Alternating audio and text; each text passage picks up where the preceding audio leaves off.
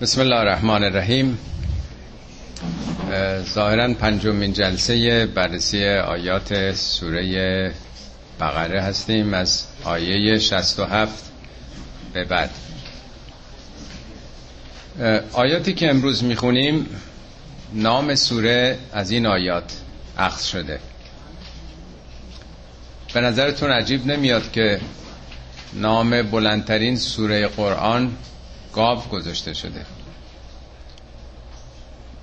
قرآن در واقع حالا منهای سوره حمد که در واقع نظر طول و تعداد آیاتش قاعدتا با انتهای قرآن هماهنگی داره قرآن میشه گفت که با سوره بقره بلندترین سوره آغاز میشه به نام گاو.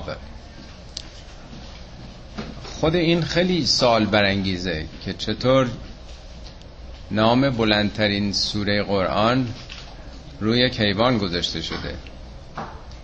داستان و کم و بیش می‌دونید. آیا منظور همون ایرادای بنی اسرائیلی است که روی فرمان کشتن گاب گرفتند؟ یا مسئله فراتر از اینه پیامش و عبرتش برای مسلمان ها یا برای بشریت خیلی بیش از این هست. پس موضوع در عنوان گاو خلاصه نمیشه. این یه بهانه است این قصه ای که امروز می‌خونیم. برای نتایجی که از اون مترتب میشه. خب می‌دونید که زندگی های قدیم به خصوص اونایی که در روستاها زندگی می‌کردند از طریق دامداری یا کشاورزی وابسته به فراورده های لبنی بود. فراورده های دامی به خصوص گاو. از شیرش و پشمش و پوستش و گوشتش و رودش و حتی فضولاتش رو هم برای گرمایش زمستان استفاده می‌کردن دیگه. تو روستاها نفت و بخاری که ندارن در واقع از همین فضولات دیدین که به دیواراشون میذاشتن که خشک بشه در زمستان زیر بخاریشون که کرسی هایی که میذاشتن قرار می‌دادن. معمولا تو ارتش وقتی که یه کسی درجه می‌گیره مثلا سربان میشه سرگرد یا سرگردی میشه سرهنگ یه مرتبه احساس می‌کنن یه ترفیعی پیدا کردن. تو روستا وقتی گاوشون یه گوساله میزاد یه مرتبه زندگیشون به کلی عوض می‌شد دیگه. همه چیشون دیگه بیشتر می‌شد. بیخود نیست که مردم هند همچنان گاو رو مقدس میشمارند. در مصر هم گاو رو میپرستیدن. گاو آپیس معروف دیگه. بنی اسرائیل هم سالیان دراز چندین قرن در مصر زندگی می‌کردند. حالت روستانشین داشتن فقیر بودن و زندگیشون هم وابسته به فراورده های دامی بود و به خصوص تو اون فرهنگی که گاو قداست داشت. این یه بحانه است یک نمونه است.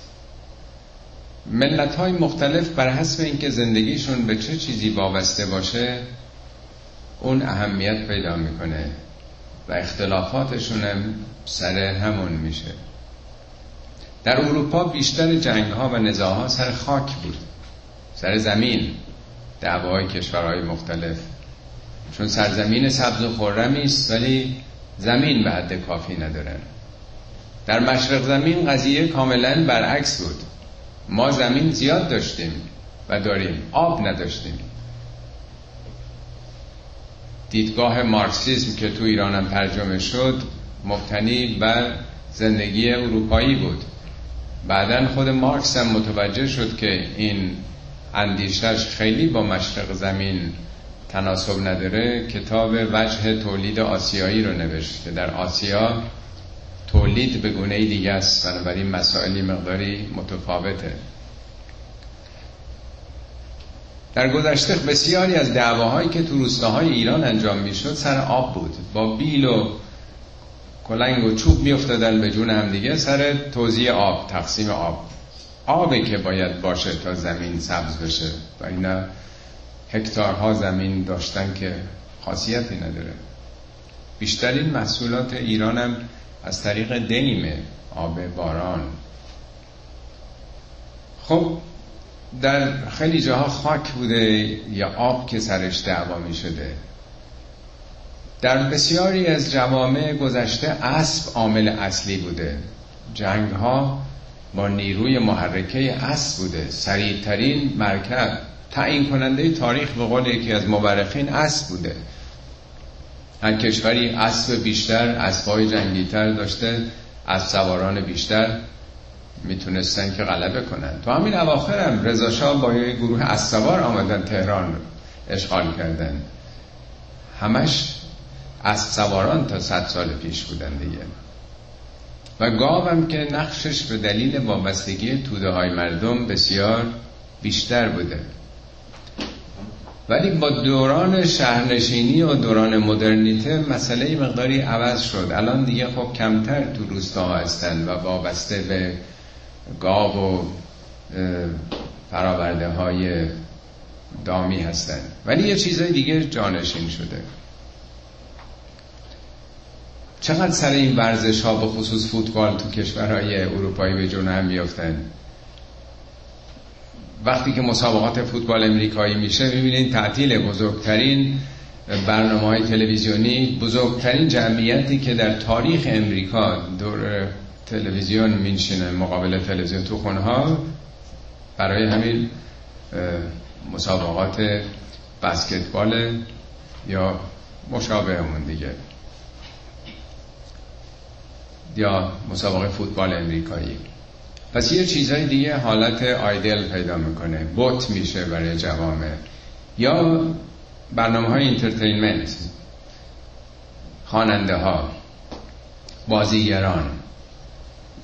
شخصیت جوونا تحت تاثیر حرکات اونهاست. یه چیزای دیگه بوت میشه.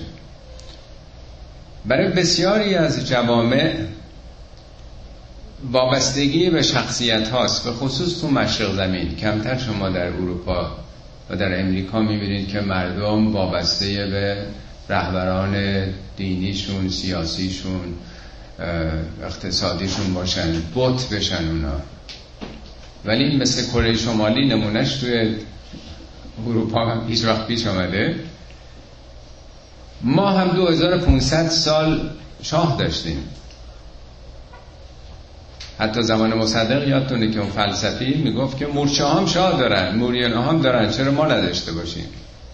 یعنی ما 2500 سال عادت کرده بودیم که زیر سایه شاهان زندگی کنیم. شاه سایه خداست مگه نمی‌گفتن از سلطان زل الله خب انقلاب شد. به قول شریعتی میگه که هر انقلابی اگر بدون آگاهی باشه نه تنها مشکلی رو حل نمی‌کنه بلکه فاجعه است. اسما عوض شد. خیابونا اسامیشون عوض شد. ولی فقط اسامی عوض شد. همون مناسبات همون فرهنگ حاکم شد. تاج برداشتیم امامه گذاشتیم. اون لباس نظامی رو برداشتیم عبا پوشوندیم. همون حالت ها که تو ماه آدم ببینه عکس شخصی رو. و همون مناسبات که حزب فقط حزب الله رهبر فقط روح الله. و همه چی دیگه خلاصه بشه توی فرد. قبلا بود همه با هم بعد شد همه با من. این همونه دیگه. نمیشه گفت تقصیر یه نفره. این یه فرهنگه. اونم که آمده بود اول قصد این نداشت. ولی چیزا رو دروغ هم نگفته بود. ولی ملت بوت می‌کنن دیگه. ولی چون زمینش رو داریم به قول جناب دکتر یزدی می‌گفت که ما هر کدوم یه شاه کوچیک داریم تو وجودمون. همه یه شاه داریم. باید میدون پیدا کنه. همه شناگر ماهری هستیم. آب پیدا نمی کنیم به قول مولوی میگه نفست اجدر هاست. او کی مرده است؟ نفس تو اجدره. یعنی اجده هاست. نفست اجدر او کی مرده است؟ از غم بیالتی افسرده است. پارتی نداره امکانات نداره که. مثل مار یخ کرده است که یه گوشه افتاده کاری نمی‌تونه بکنه. داستان همون مارگی رو که مفصل توضیح میده یه مارگیری یه ماری گرفت زمستان بود و سرد بود و تو گونی گذاشت و آورد تو شهر نشون بده نمایش برپا بکنه. از این مارای پی... پیتون هم بوده ظاهرا. وقتی که آفتاب می‌خوره بهش گرم میشه این عده زیادی رو می‌کشه دیگه. اجده ها میگه نفس ما همینطوره. میدون اگه پیدا بکنیم به قدرت برسیم این چنین میشه. حالا ما هم انقلاب کردیم مثل بنی اسرائیل. بنی اسرائیل از حکومت فرعون آزاد شد. قرنها برده بودن. تازیانه بر پشت اینها می‌زدن که اون احرام رو اونها رو بسازن اون کاخها رو. موسایی پیدا شد به لطف خدا به منت خدا این ملت رو آزاد کرد با اون معجزات با اون داستان ها خب اینا از رود نیلم عبور کردن و فرعونیان هم غرق شدن ولی به محضی که عبور کردن به اولین قومی که رسیدن که داشتن بوتی میپرستیدن به موسی گفتن میشه برای ما از همینا درست کنی؟ خرشون از پل گذشت فیلشون یاد هندوستان کرد. بعدم که موسی در کوه تور با خدا میقات داشت وقتی که یه چند روزی تأخیر شد گفته بود یه ماهه برمیگردم. چند روز اضافه شد همه اون جواهراتی که همراه خودشون از قوم غرق شده فرعون جمع کرده بودن اینا رو ذوب کردن و یه گوساله درست کردن. چرا گوساله؟ نشون میده که پس این به قول به تعبیر قرآن میگه اشربو فی قلوب همول اجله نوشیده بودن عشق گوساله رو در دلشون. بعضی ها عشق شهوت دارن عشق انتقام دارن. میگه اینا عشق گوساله رو نوشیده بودند این تعبیر قرآنیه یعنی در وجودشون عجین شده بود. بنابراین طبیعیه که به محضی که سر موسا دور میشه. یه ذره شرایط مساعد میشه دو مرتبه برمیگردن بهش. اینا یه انقلاب کردن. از دست فرعون نجات پیدا کردن. آمدن بیرون ولی فریب کی رو خوردن؟ گوساله سامری. سامری پیدا شد. گفت خدای شما همینه. یعنی مبلغانی تو جامعه. پس ملت ها می‌تونند باز تولید استبداد بکنن. در ظاهر از یک استبدادی رها میشن ولی باز تولید می‌کنن. برای اینکه مولدن زمینش تو خودشون هست. تو همه جا هست. رابطه پدر با فرزند دیکتاتور منشان است. مدیر با شاگرد. رؤسا با مرعوسین اصلا ما به زندگی فردی و زورگویی عادت کردیم برای اینکه در خونمون رفته. 2500 سال بر ما حکومت کردن زور گفتن اقدش رو سر بچه هامون در بردیم سر زیر دستامون در بردیم می‌بینین که مسئله چقدر مهمه.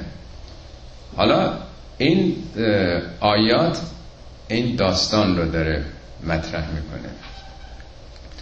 از قال موسی لقومه ان الله یأمرکم ان تذبحوا بقره از ارز کردم که 15 بار تو این مجموع آیات تاریخی بنی اسرائیل آمده که سرفصل تحولات این قوم رو بعد از آزادی از نظام فرعانی نشون میده. اینم یکی از اون مراحله.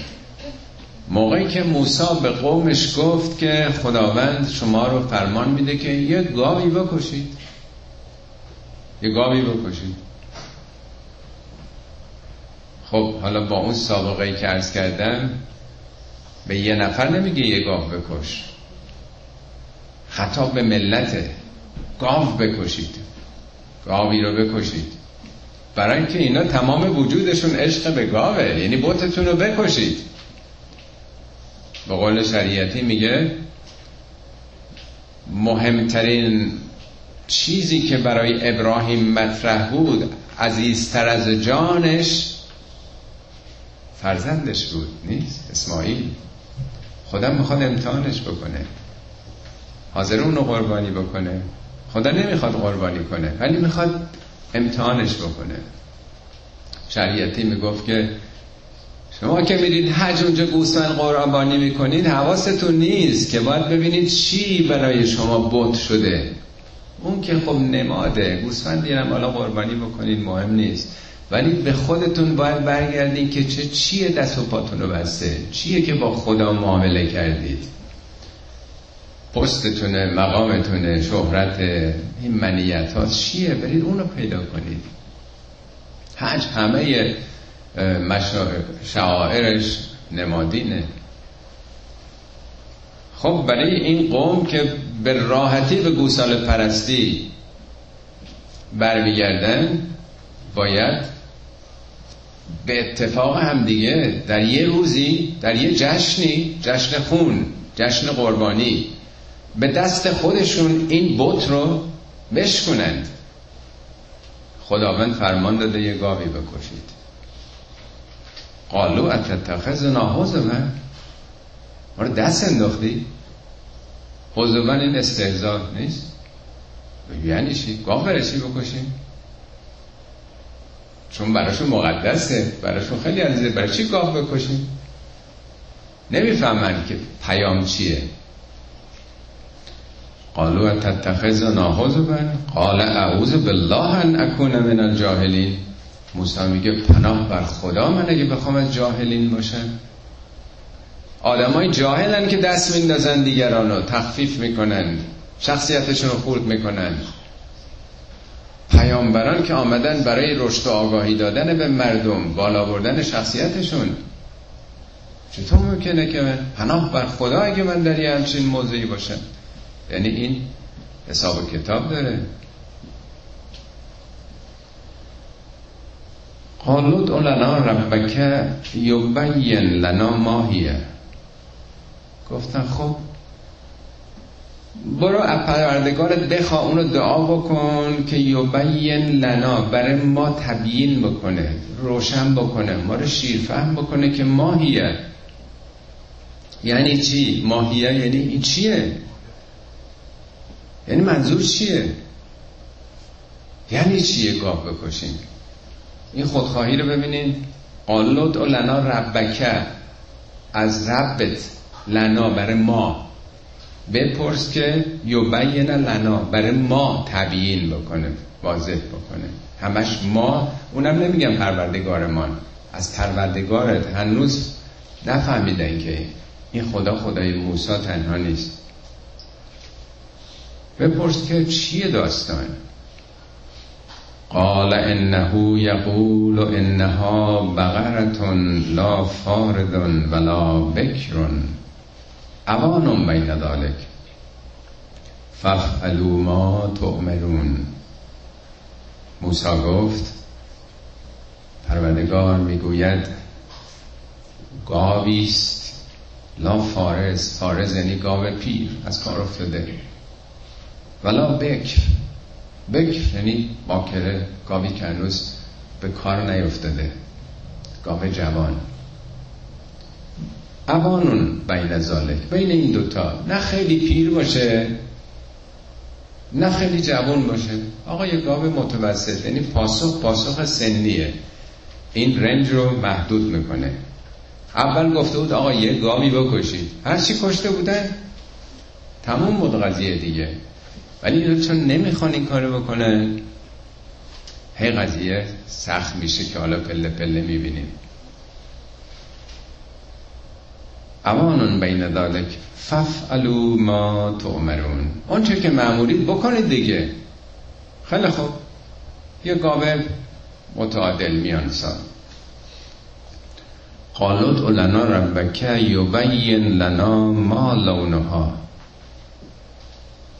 بازن همون. برای ما از پروردگارت بپرس که چه رنگی باشه.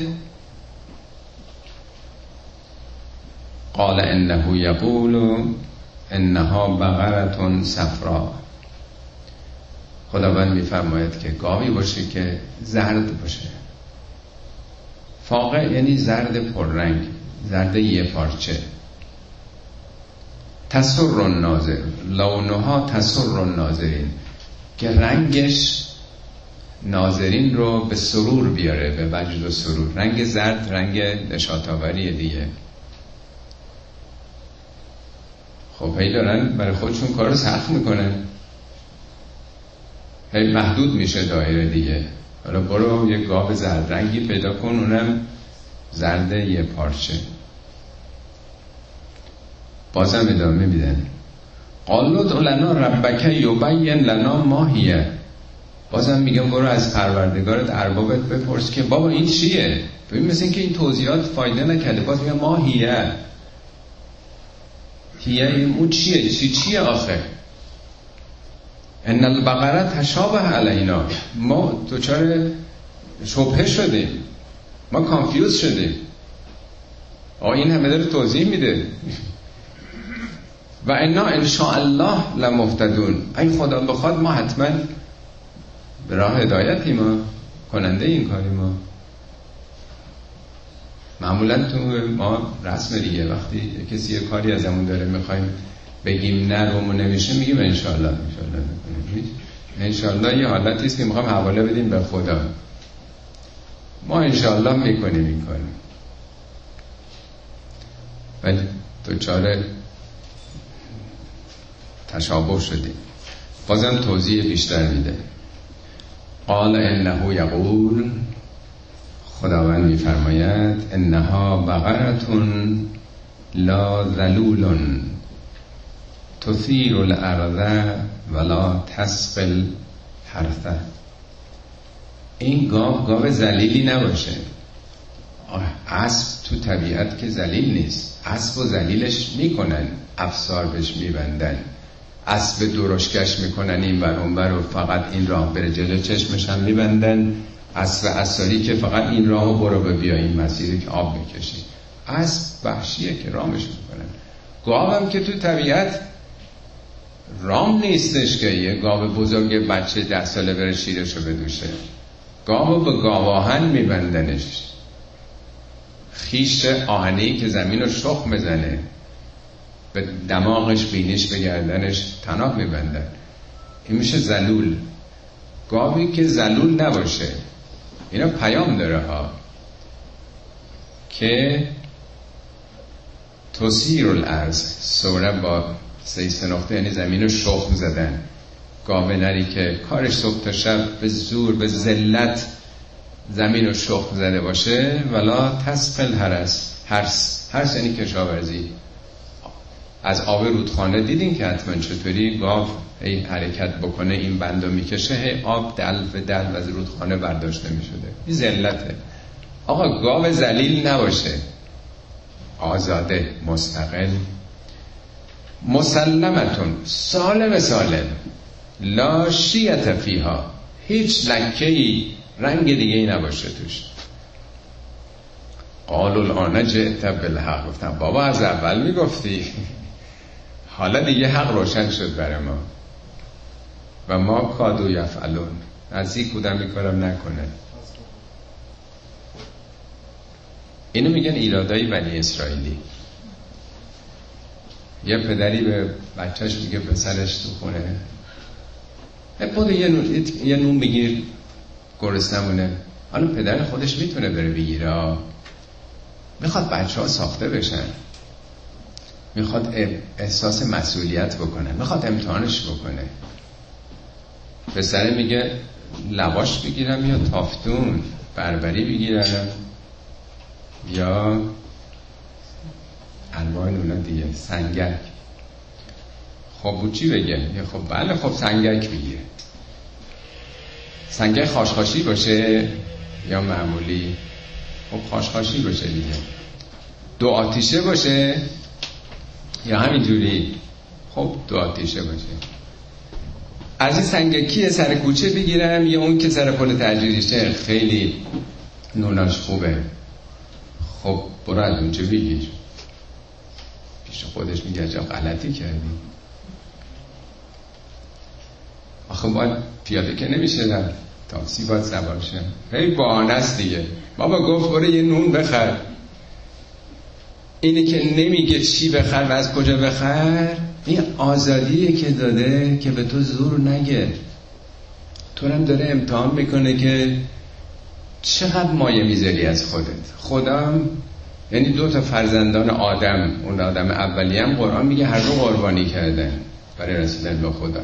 یکی رفت از بهترین محصولاتشان کشاورزی و دامداری قربانی کرد. یکی رفت از اون دور ها یه بز شل رو نمی‌دونم یا نون کپک زده مونده رو. میگه هر دو خواستن قربانی بکنن ولی با دو نیت با دو شیوه. خب این نکته مهمی نیست که خدا ما رو آزاد گذاشته به ما دیکته نمی‌کنه. معلم به بچه تو کلاس میگه برای دفعه بعد چند تا تمرین کنید بعضی خودشیرینی می‌کنن آقا چند تا ده دفعه بنویسیم خوبه. یکی دیگه میگه درس بعدی رو هم بخونیم هی می‌خوان مشکلش می‌کنن دیگه نیست؟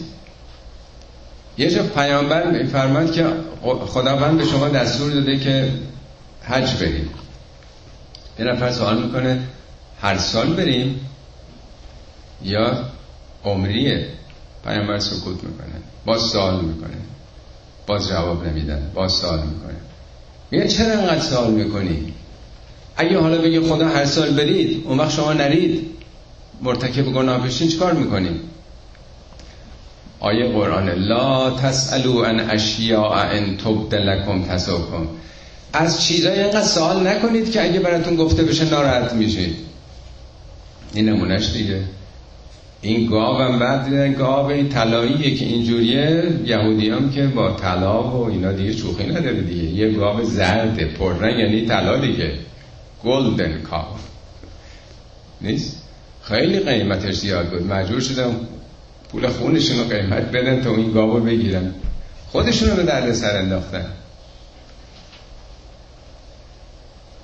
حضرت علی در نحش ورقه میفرماد ان الله فرض لکم فرائزه خداوند یه چیزایی رو برای شما واجب کرده. بی اعتنایی نکنید. فلا تو اوها زایه نکنید. و نها کن من اشیان. از یه چیزایی نهی کرده. فلا تنتهوکا. حد که نکنید. پرده این حرمت ها رو پاره نکنید. و سکت لکم من اشیاء. یه جایی هم خدا ساکت شده. ولم یدها نسیانن فراموش نکرده سکوت کرده. فلا تتکلفوها. خودتون انقدر به تکلف نندازید که بخواین اونجاها رو شریعت بیارید. هزار ساله که این دستگاه فقهی ما رفتن تو همون جایی که حضرت علی میگه که خودتون رو به زحمت دندازید چه زحمتهایی به خودشون دادن یه عمری تو این حوزه ها و چه زحمتهایی به ملت دادن. ما تو قرآن چهار تا کیفر دنیایی بیشتر ندادیم.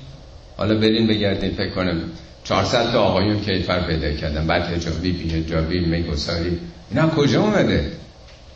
همون فلا تکلفوها قرآن میگه بابا هر چی شما لازم داشتید من تو این کتاب گفتم.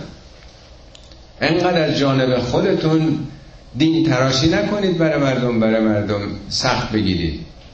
قرآن میگه کی گفته که این زینت ها رو که خدا برای بندگانش قرار داده حرام بکنی تحریم کنید آقای میگه این انگشتر ندارید تو نماز اگه اینطوری باشه قاتله قرآن میگه قل من حرم زینت الله التي اخرج لعباده. کی گفته که اینا حرامه؟ اصلا میگه موقع نماز با زینتاتون برید. خذو زینتکم عند کل مسجد. در هر مسجدی میرید با زینتاتون برید. قرآن که این حرفا رو چرا انقدر تحریم هستش؟ از کجا آمده این احکام فقاهتی؟ همین داستانا قصه نیست که ما اینا رو می‌خونیم.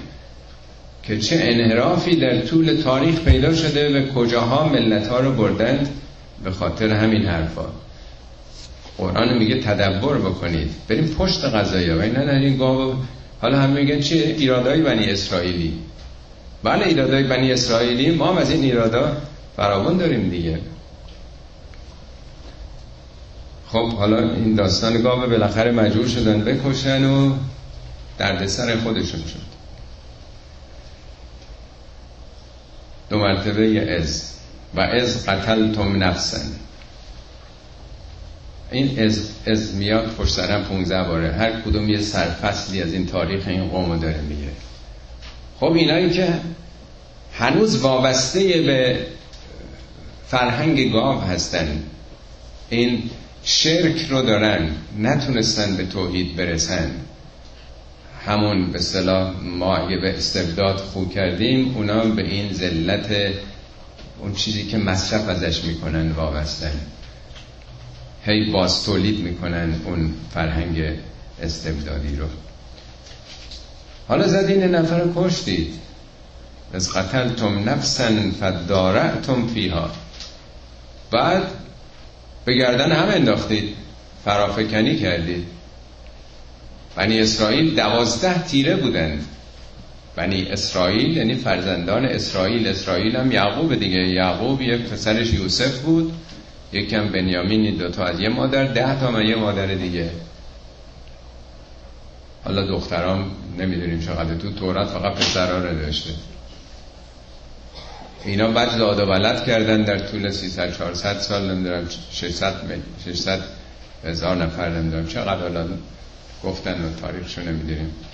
همه با هم در حال دعوا اختلاف. از هم میکشتن دیگه. می به گردن هم انداختید. والله مخرجون ما کنتم تکتمون. خدا بیرون میاره اون چیزایی که مخفی می‌کنید. در درونتون مکتومه کتمانه. اینا روم میشه. این خصلت های وابستگی خودش رو نشون خواهد داد. فقل نظربوه به بعضها. گفتیم که اونو بزنید به بعضی از اون. مفسرین گفتن که این آیات قبلی رو که گفتم که گفته یه گاوی بکشید فکر کردن که این گاو برای پیدا کردن قاتله تعجبه. با اینکه این مطلب بعدا اومده تو آیه بعدیه با یه از خودش رو جدا کرده اینو مقدمه اون قرار دادن. میگن شما زدین یه نفر رو کشتید معلوم نمی‌شد قاتل کیه به گردن هم انداختین حالا چیکار بکنیم؟ چیکار نکنیم؟ چه کنم چرا؟ خداوندم راه حل پیش پاتون گذاشت. برین یه گاوی بکشید یه جایی شو دومش رو پاش رو دستش رو بزنید به مقتول. مقتول زنده میشه قاتل رو میگه. و کجا این در بیاد اکثر مفسرین هم همینو گفتن. فقل نظر بوه به بعضها. اول این زمیر هو بعضهو به چه دلیل به اون برمیگرده؟ به بعضها. بعض چی؟ اکثریت مطلق مفسرین از قدیم چون یهودی ها اینو گفتن وارد تفسیرهای ما هم شده. این برداشت بوده وقتی یه میگن بعدی هم فکر کنن که خب حضرت حجت الاسلام حضرت آیت الله فلان گفته که نمیشه رو دست او بلند شد. همینجور آمده.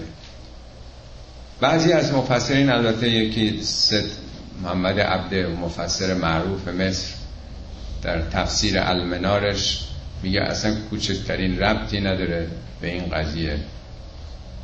یا اون مفسر معروف مسلمان هندی سر سر سید احمد خان.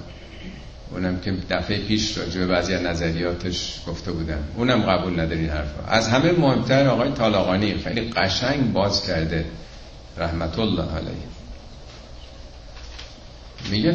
فقل نظربوه به بعضها. اینو بذارید. کلمه ضربه رو آورده که چه معانی متعددی تو قرآن داره. یکی مخلوط کردن چیزی رو به چیزی دیگه نسبت دادن. راه رفتن هم ضرب فل ارز میگه دیگه.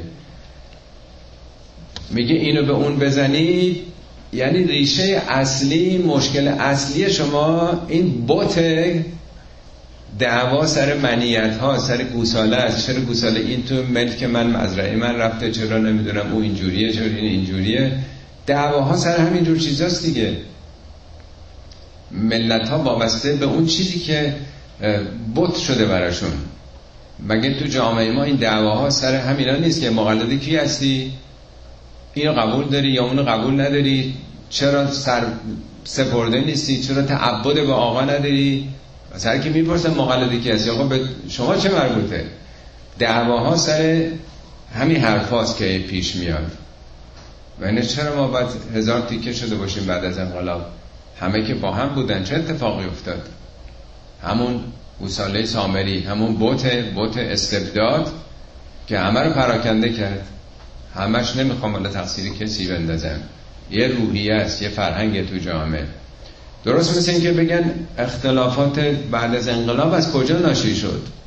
میگه فضربوه به بعضها. بزنید به همون به همون ریشش به حساب همون بذارید. از کجا ناشی شد؟ همون خصلت شخص پرستی بود سازی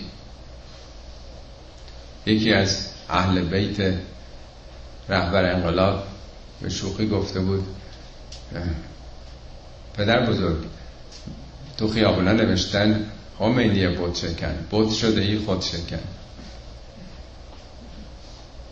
منم خندیده بود.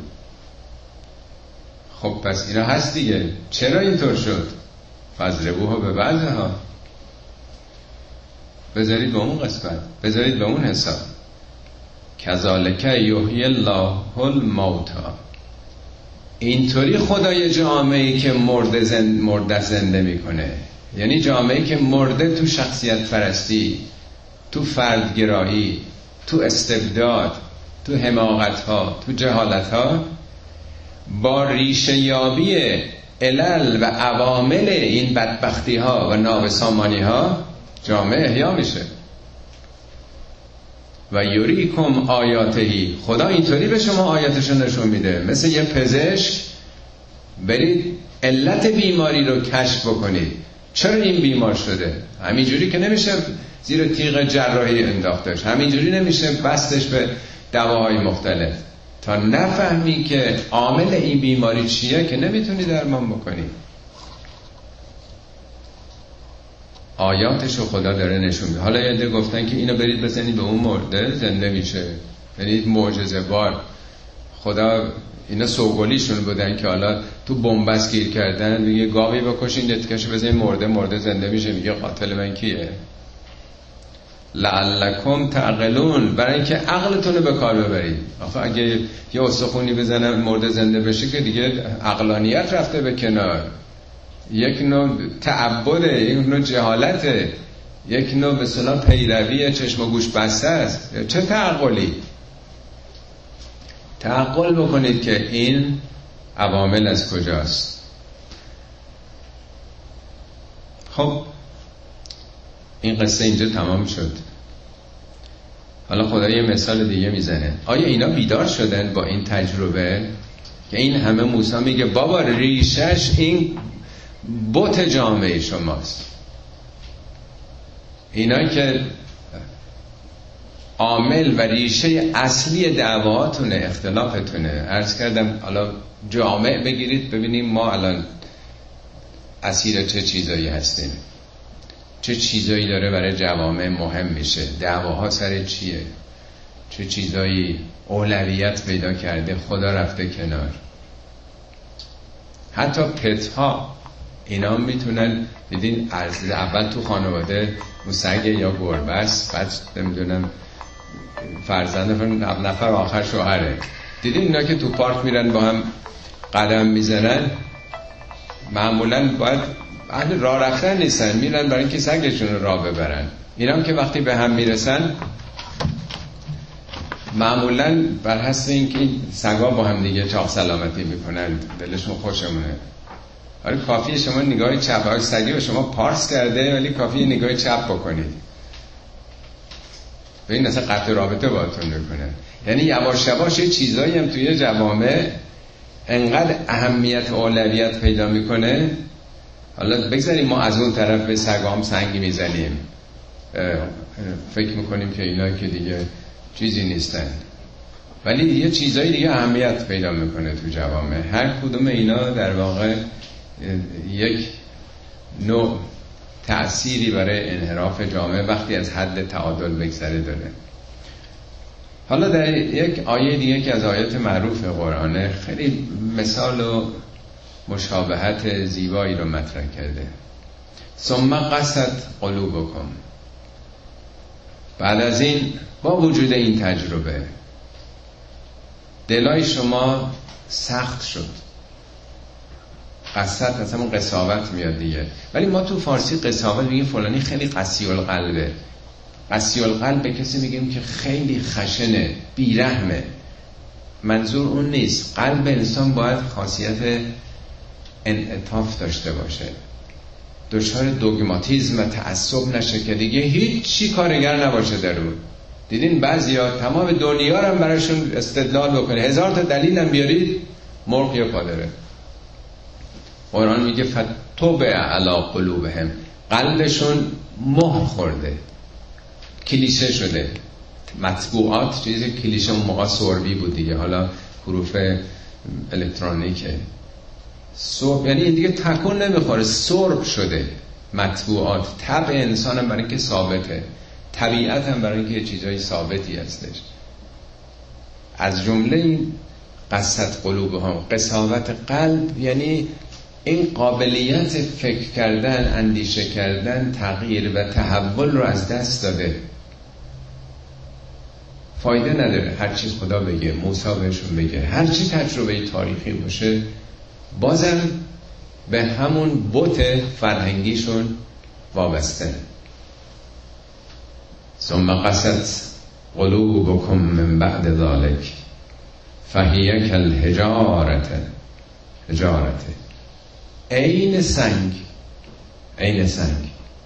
او اشد و قصدتن یا سختتر از سنگ شدیدتر از سنگ. چرا؟ سه نوع سنگ رو مثال می‌زنه. و ان من الحجارت بعضی از سنگ ها لما یتفجر منه الانهار. نهرها ازش جاری میشه. دیدین بعضی جا تو ایران من اینجا کمتر دیدم. یادم شهرستانک پشت توچال بود. یه مرتبه از دل کوه در دوازده تا شاخه یک رودخانه پر آبی اون روستای شهرستانک و آشنا هستین حتما اونجا. یعنی بعضی از کوه ها یا سنگ ها از دلش نهرها جاری میشه. خوب دقت کنید که چی می‌خواد بگه. و ان منها لما یشقه بعضی از سنگ ها شقه میشه یه ترکی می‌خوره. منفجر نشده. از هر گوشش از هر شکافش آب بجوشه. ولی نه یه شکافی پیدا کرده. فیخرج منه الماء. آب ازش میاد بیرون بالاخره. از یه شکافی داره آب میاد دیگه. و ان منها بعضی از سنگان آبی ازشون در نمیاد ولی لما یهبت من خشیت الله از خشیت خدا حبوط می‌کنن قله است در قله کوه. برف اونجا یخمندونه فرسایش دیگه نیست عمل فرسایش. سنگ خورد میشه میریزه پایین. میگه توی عالم سنگ ها عالم جمادات از دل بعضی از کوه ها نهرها میاد. بعضی هاشون حداقل یه آبی میاد. بعضی ها که آبم نمم پس نمیدن تکبر ندارن غرور ندارن. از قله غرور از خشیت خدا. کوه که خشیت نداره. این مثال بر ما داره می‌زنه. قرآن همه جا مثال داره می‌زنه. و الله به غافل اما تعملون. برای که نمونیم تو مثال کوه میگه خدا از کاری که داریم می‌کنید غافل نیست حالا می‌خواد بگه بعضی از انسان ها از درونشون نهرهای حکمت معرفت امانت خدمت هنر هر چیزی که بگیم یه وجوده ولی هزار حرف و فن بلده هزار هنر داره. به تعبیری حضرت علی دارن رجوع آدم خیر میگن لکل باب خیر لهو ید قارعه هر جا یه کار خیریه اینا یه دست کوبنده ای دارن به اون در. فقط یه جایی من که خب کمک کردم دیگه دیگه خدا چی می‌خواد؟ هر جا کار خیریه موقعیتی هست اینا پیشتازن. اینا میرن چراغ روشن می‌کنه خود حضرت علی در نچو برقه سخنی داره نه به عنوان خود ستایی در برابر کسانی که انکار می‌کنن میگن لا یرقا الیه تیر پرنده بازی به اوج اون حقایقی که رسیدم نمی‌تونه برسه. ینها ان سیل سیل از درون من داره جاری میشه. این اون جنبه خودخواهانه نیست. اون جنبه است که وقتی دارن همه چی رو انکار می‌کنن می‌خواد بگه من از جانب خدای چیزایی می‌دونم که می‌خوام بهتون بگم. راجع به کمیل یه بار عرض کردم که کمیل بی... بردن بیرون میگه دلم پر از مطلب می‌خوام بگم ولی کسی پیدا نمی‌کنم هستن یه ادهی ولی این دانش رو در خدمت دنیا می‌گیرن. دنبال آدمی هستم که این دانش های خدایی رو به کار ببنده. خب با قرآن بزرگ شده از نه سالگی. در دامن پیامبر بوده. یه معارفی رو می‌دونه مثل سیل میگه اینا جاری میشه. کجا من اینا رو قرار بدم؟ پس یه سلسله انسان ها که منفجر میشه از درونشون آثار خیر و برکت و فضل. یه عده هم بالاخره یه خیلی ازشون می‌رسه دیگه. لاقل یه عده از تکبر میان پایین. اگر به دیگران کمکی نمی کنند لاقل انقدر خودشون رو بالا نمی‌گیرن. یه مقداری فروتنی می‌کنند. این قرآنی که این حقایق به ما داره میگه. یه جا دیگه هم صحبت هم چون تمام شد. اونم مثال می‌زنم. میگه لو انزلنا هذا القرآن علی جبلن. اگر این قرآن رو بر کوه نازل کرده بودین لرعیته خاشعا متصدعا من خشیت الله. از ابهت خدا از عظمت های خدا کوه متلاشی می‌شد. و تلک الامثال اینا مثال البته. و تلک الامثال نضربها لقوم یتفکرون. اینا مثالی است برای مردمی که تفکر کنند داریم می‌زنیم. شبیه همین آیه است. یعنی می‌خواد بگه خودتون رو با کوه. این حقایق قرآن انقدر عظیمه که اگه به کوه این رو ما داده بودیم از حیبت و عظمت و حیرت در برابر این شگفتی ها خاضع می‌شد فرو میریخت. چرا انسان دلش همچنان سخت مثل سنگ شده؟ خداوند دلهای همه ما رو به نور هدایتش نرم بکنه. قابلیت انعطاف و تغییر و تحول رو به همه ما ببخشه تا بتونیم ما هم مثل اسفنج که آب رو به خودش جذب می‌کنه این حقایق رو بگیریم. احتدا یعنی هدایت پذیری مقتدین کسانی هستن که پذیرای هدایت ها هستن. بی تفاوت خونسر نیستن که هر وقت یه چیزی رسید روش فکر می‌کنیم ببینیم. مشتاقن و دنبال این حقایق می‌دوند. صدق الله العلی العظیم.